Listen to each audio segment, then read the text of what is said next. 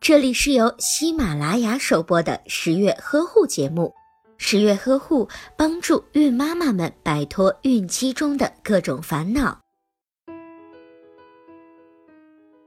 由于饮食习惯、遗传因素等原因，有一些准妈妈在怀孕前身材就比较偏胖，有的准妈妈则在怀孕后因为过度的营养补充，导致体重直线上升。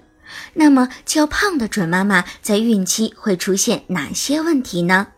一、产科并发症增多，身体脂肪积累的太多，会造成组织弹性的减弱。孕期可能会出现高血压、水肿、蛋白尿等情况，此外还会并发糖尿病、静脉炎以及肾炎等疾病。二、难产发生率较高，肥胖的准妈妈大多是因为营养过剩所造成的，导致婴儿体重相应的增加。当婴儿的体重越来越重时，准妈妈难产的发生概率就会越来越高。三、围产期宝宝死亡率高。如果妈妈体重增加超过十三千克，围产期宝宝的死亡率就会比一般准妈妈高两至五倍。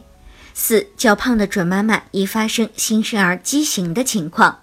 过胖的准妈妈可能会因身体的新陈代谢异常，导致新生儿畸形危险的增加。